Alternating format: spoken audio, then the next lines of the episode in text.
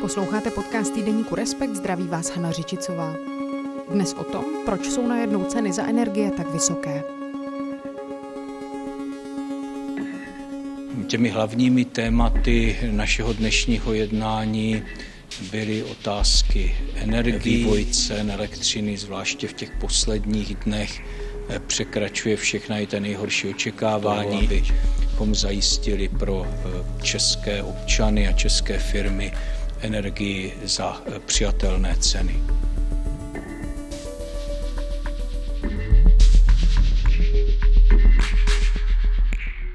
Domácnosti i instituce se obávají dalšího zdražování energií. Od čeho jsou ale vlastně ceny energií odvozené? Je opravdu tak těžké je zastropovat, jako to už některé evropské státy udělaly? A opravdu nenechá vláda nikoho klesnout až na dno? Mluvím o tom s redaktorem Respektu Jiřím Nádobou. Ahoj Jirko. Ahoj Hanko.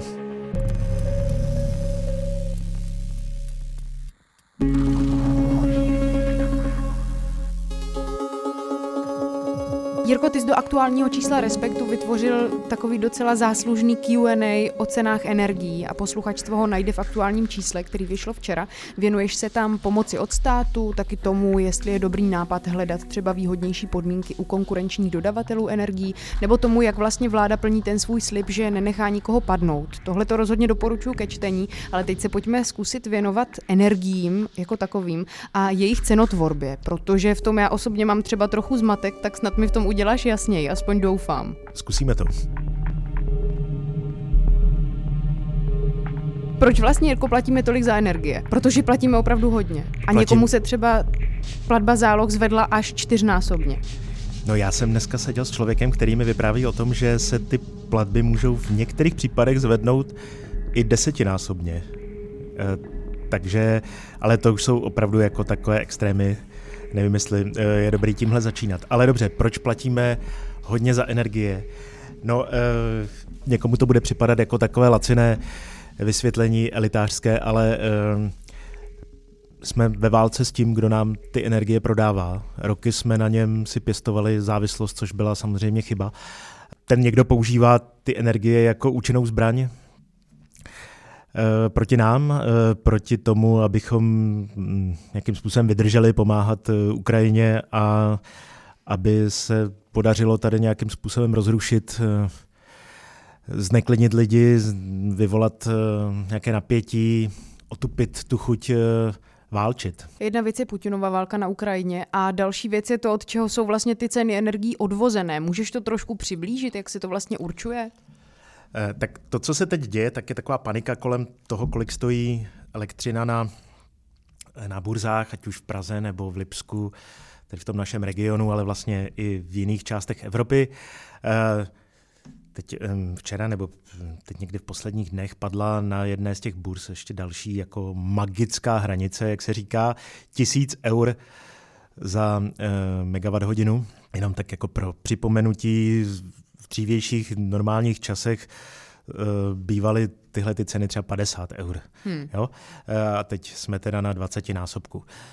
Od těchto těch cen se odvíjí to, kolik by měli platit eh, ve finále spotřebitelé, jako jsme my dva, nebo podniky, nebo všichni ostatní. Tyhle ty ceny letí nahoru, protože letí nahoru cena plynu, který je důležitou složkou toho, z čeho se elektřina vyrábí. A protože výroba elektřiny z plynu je drahá, tak je mm, prostě drahá i ta elektřina. Ty jsi mluvil o energetické burze. Můžeš trochu vysvětlit, co to vlastně je ta v posledních dnech tak strašně často skloňovaná energetická burza? To je prostě místo, které, kde se potkává na jedné straně ten, kdo energii vyrábí, elektřinu vyrábí, a na druhé straně ten, kdo ji eh, potřebuje kupovat, eh, nebo někdo, kdo pro něj ji kupuje složitý a sofistikovaný systém, který eh, funguje roky, vedl k tomu, že ty energie byly docela levné. kdyby jsme se tady sešli před třemi lety, tak bychom se tak jakoby usmívali, pořádně bychom třeba my dva ani pořádně nevěděli, kolik ty energie stojí. Eh, nebyla by to v našich rozpočtech nějaká úplně fatální položka, nad kterou bychom potřebovali natáčet půlhodinové podcasty. Eh, čili to se teď samozřejmě jako mění. Eh, na té burze teď vzniká takový jako nepříjemný nepříjemný efekt. Existují různí výrobci elektřiny, Eh, někteří vyrábějí z uhlí, někteří z jádra, někteří z větru. A teď jsou tady ti důležití, kteří samozřejmě netvoří žádnou velkou většinu na tom trhu, ale ti, kteří vyrábějí elektřinu z plynu, což je velmi drahé a jsou to elektrárny, které se zapínají až jako naposledy. Podle té logiky, že poslední přichází ten, kdo jako normálně by nevyráběl, ale eh, když už jako opravdu potřebujeme nějaké množství elektřiny a někdo tady má doplnit těch chybějících 10%, no tak se zapne i ten nejdražší zdroj. A ten teď spaluje v tom kotli ten drahý plyn, který je prostě vyšroubovaný nahoru tím, že jeho nedostatek. Plynovod Nord Stream se vypíná, zapíná, nikdo pořádně v Evropě neví, kolik toho plynu a kdy budeme mít. Logicky jeho cena rychle roste. A e, Tenhle mechanismus vede k tomu, že eh, rostou, jak jsme si říkali, jak ceny plynu, tak ceny elektřiny. A je tam takový jakoby háček, těžko ho člověk jako pobere, ale ta cena té elektřiny z plynu vlastně určuje cenu, kterou platí všichni. Protože ta elektřina je ve finále v těch drátech a v těch zástrčkách jako pomíchaná říká se tomu závěrný zdroj, prostě ten, kdo přichází jako poslední, kdo je jakoby potřeba v poslední chvíli, tak ten určuje cenu, kterou pak inkasují ti všichni ostatní. Což se teď jeví jako tak strašně nespravedlivě, protože na jedné straně jsou tady všichni ti ostatní výrobci z uhlí, z jádra, kteří vyrábí vlastně levně, kasírují obrovské zisky a my na druhou stranu se tady jakoby trápíme a máme platit vysoké ceny. Ehm, přitom to všechno z velké části vyrábí firma, která se jmenuje ČES a máme pocit, že je tak trochu naše, eh, takže by nám měla jako sloužit a ne nám tu situaci komplikovat a dostáváme se do takové jako složité situace, z které eh, plno lidí nabízí hrozně jednoduchá řešení. Pojďme to zastropovat, znárodnit, eh, oplotit, odstřihnout od Evropy a ono to bude vlastně jako Eh, mnohem jednodušší. Ty věci jsou ale tak strašně komplikované, že to často jako zavání takovým až příliš jednoduchým řešením. Nikdo ta řešení nedopovídá a není úplně jasné, že by opravdu jako pomohla. Hmm. A proč je vlastně tak těžké zastropovat ceny energií nebo těch základních potravin? A dává to vlastně vůbec smysl? Kdybychom tu elektřinu eh, zastropovali, řekli jsme, že teda se bude platit těch 100 euro a nic víc, eh, tak se dostaneme do situace, kdy Eh, tady nám bude chybět kus té výroby, kterou potřebujeme. Prostě nebude tady dost zdrojů, které co budou ochotny nám, je, nám tu elektřinu vyplo, vyrobit, protože ji takhle levně vyrobit nedokážou, protože na ní potřebují právě ten plyn, tak to nebudou dělat. Takže jim to můžeme nařídit, eh, tím pádem z toho vzniknou nějaké ztráty, tak bychom pak ty ztráty museli nějakým způsobem doplatit. A eh, dostáváme se do takové sféry, jako kdy vymýšlíme úplně úplně nové věci, které můžou mít jako miliony následků, které eh, rozhodně my dva tady teď jako nedokážeme domyslet a obávám se, že je nemají vůbec domyšlené ani mnozí z těch, kteří jako to velmi erudovaně komentují, třeba i ve vládních kruzích. Jako jo. Na druhou stranu samozřejmě, eh, jako těžko asi může ta situace pokračovat takovým způsobem, jako je teď. Jo. Jakože kdybychom teda měli čekat na to, že se ty dnešní ceny opravdu promítnou do finálních účtů za elektřinu, tak na to nikdo nebude mít. Eh, firmy skolabují, eh, není to svět, prostě, v kterém chceme žít a asi bychom něm ani nažili. Jako nějakým způsobem bychom si to zařídili. Takže je teď nutně potřeba nějakým způsobem se s tím vypořádat.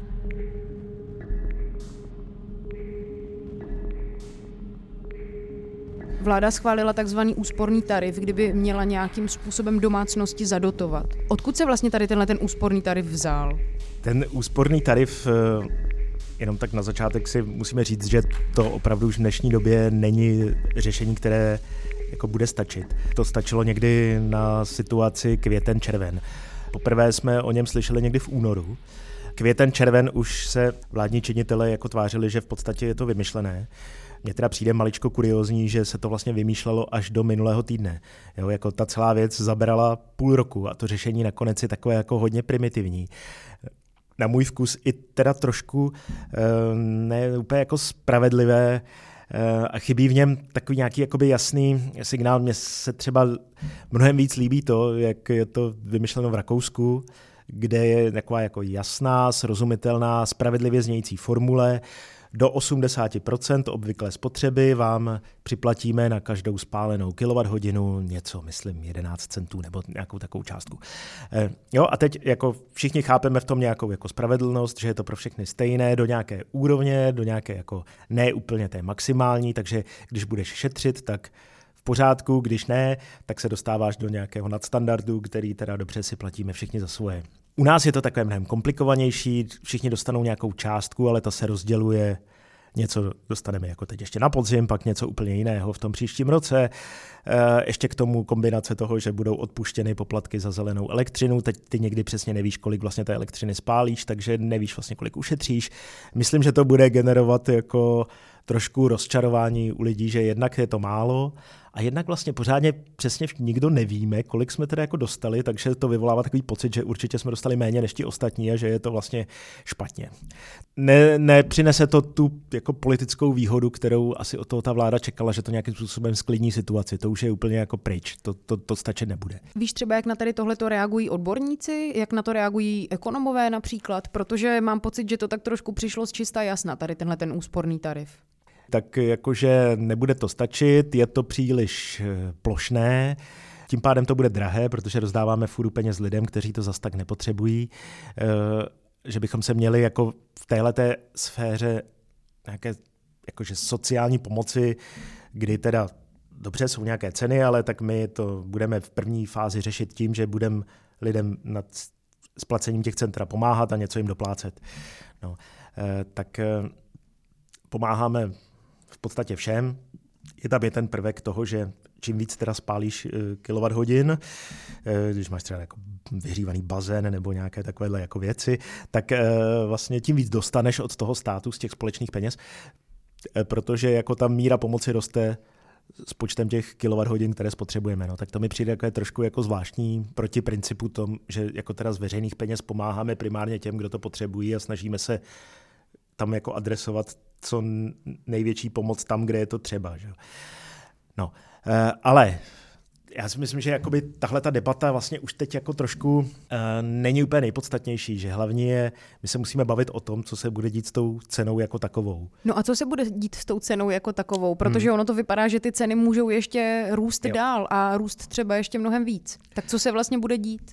No tak teď maličko ty ceny začaly klesat tenhle ten týden a tak jako optimisté to spojují s tím, že uh, na té politické úrovni, nejen u nás, ale v celé Evropě došlo trošku jako k nějaké korekci a uh, svolávají se rady ministrů a schůzky našeho premiéra tady s německým kancléřem a takové věci, kdy německý kancléř tak jako utrousí, že vlastně také by se mělo něco dělat.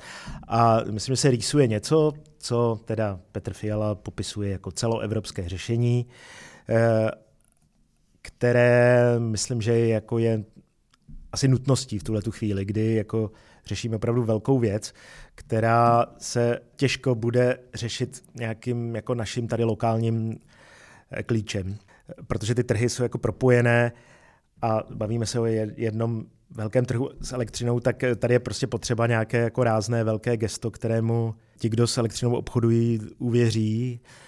A celé se to jako přehoupne z té současné roviny, kdy vlastně nevíme, kde je tomu konec, k něčemu, že tady uvidíme nějakou dohodu, že s těmi cenami se někdo snaží něco dělat. Konkrétně takový nápad, který skoro všichni lidi, kteří tomu aspoň nějakým způsobem trochu rozumí, nebo se tváří, že rozumí, tak který jako často zmiňují, je řešení Španělsko-Portugalsko.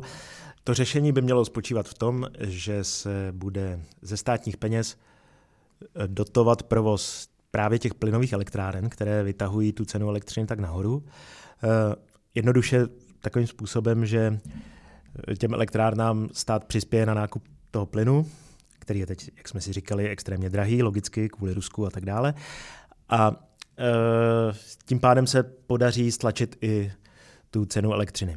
Eh, mimochodem tam je ještě taková jako maličkost, že tohle celé se bude financovat z toho, že potom eh, se uvalí na tu elektřinu ještě jako speciální daň.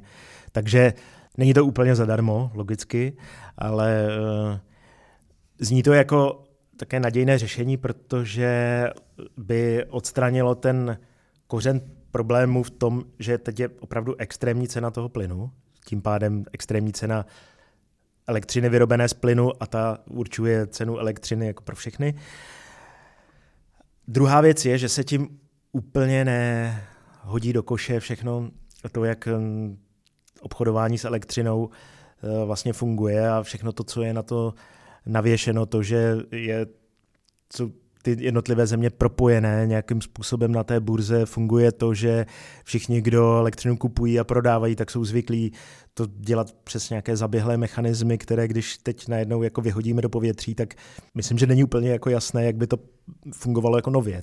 Třetí věc je vlastně, že dlouhodobě eh, ten trh s elektřinou, který teď jako mnozí vidí v něm eh, vlastně nějaké zlo, tak eh, ten jako má samozřejmě svůj smysl. Vede k tomu, že je tady snaha vyrábět tu elektřinu co nejlevněji, spouštět takové zdroje, které jsou levnější, tlačit ty zdroje, které nejsou úplně čisté do toho, aby byly nahrazovány jinými a tak dále.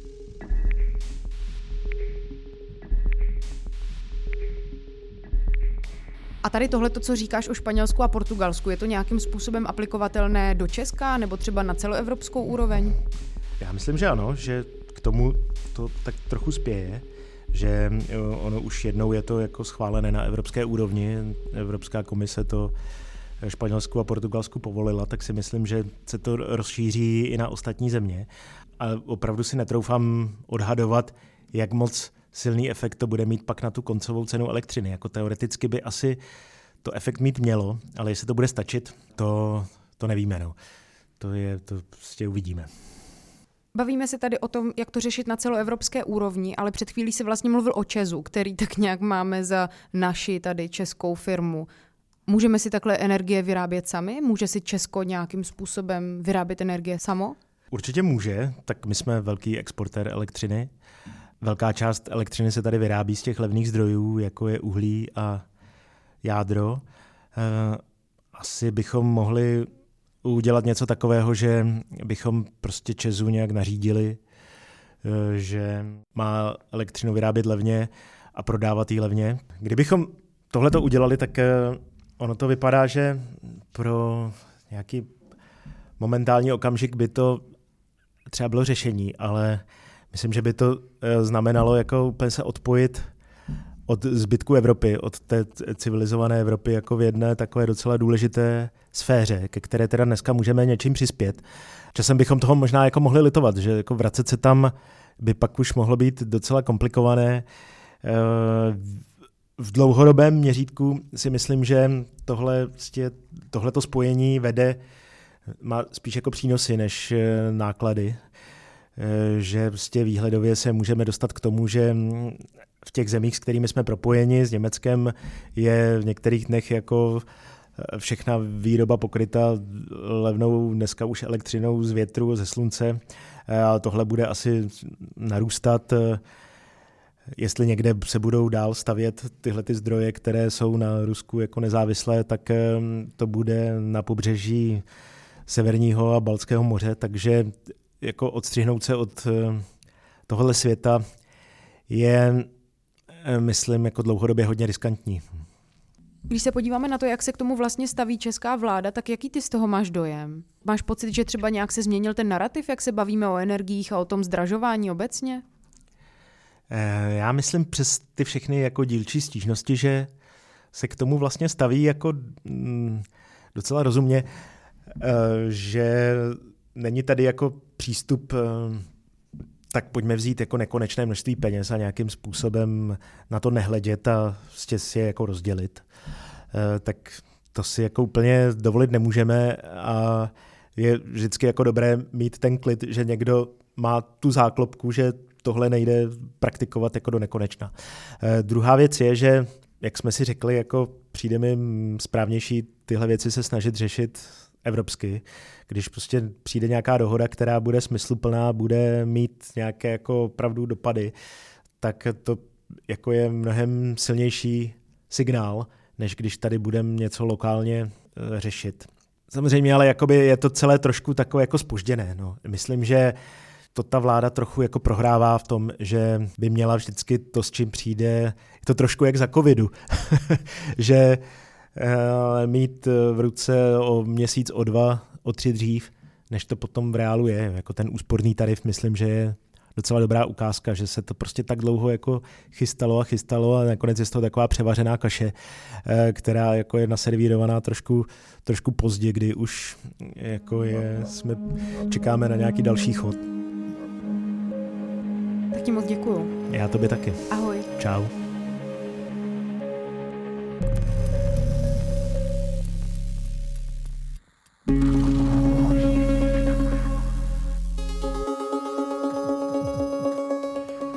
Redaktor Respektu Jiří Nádoba.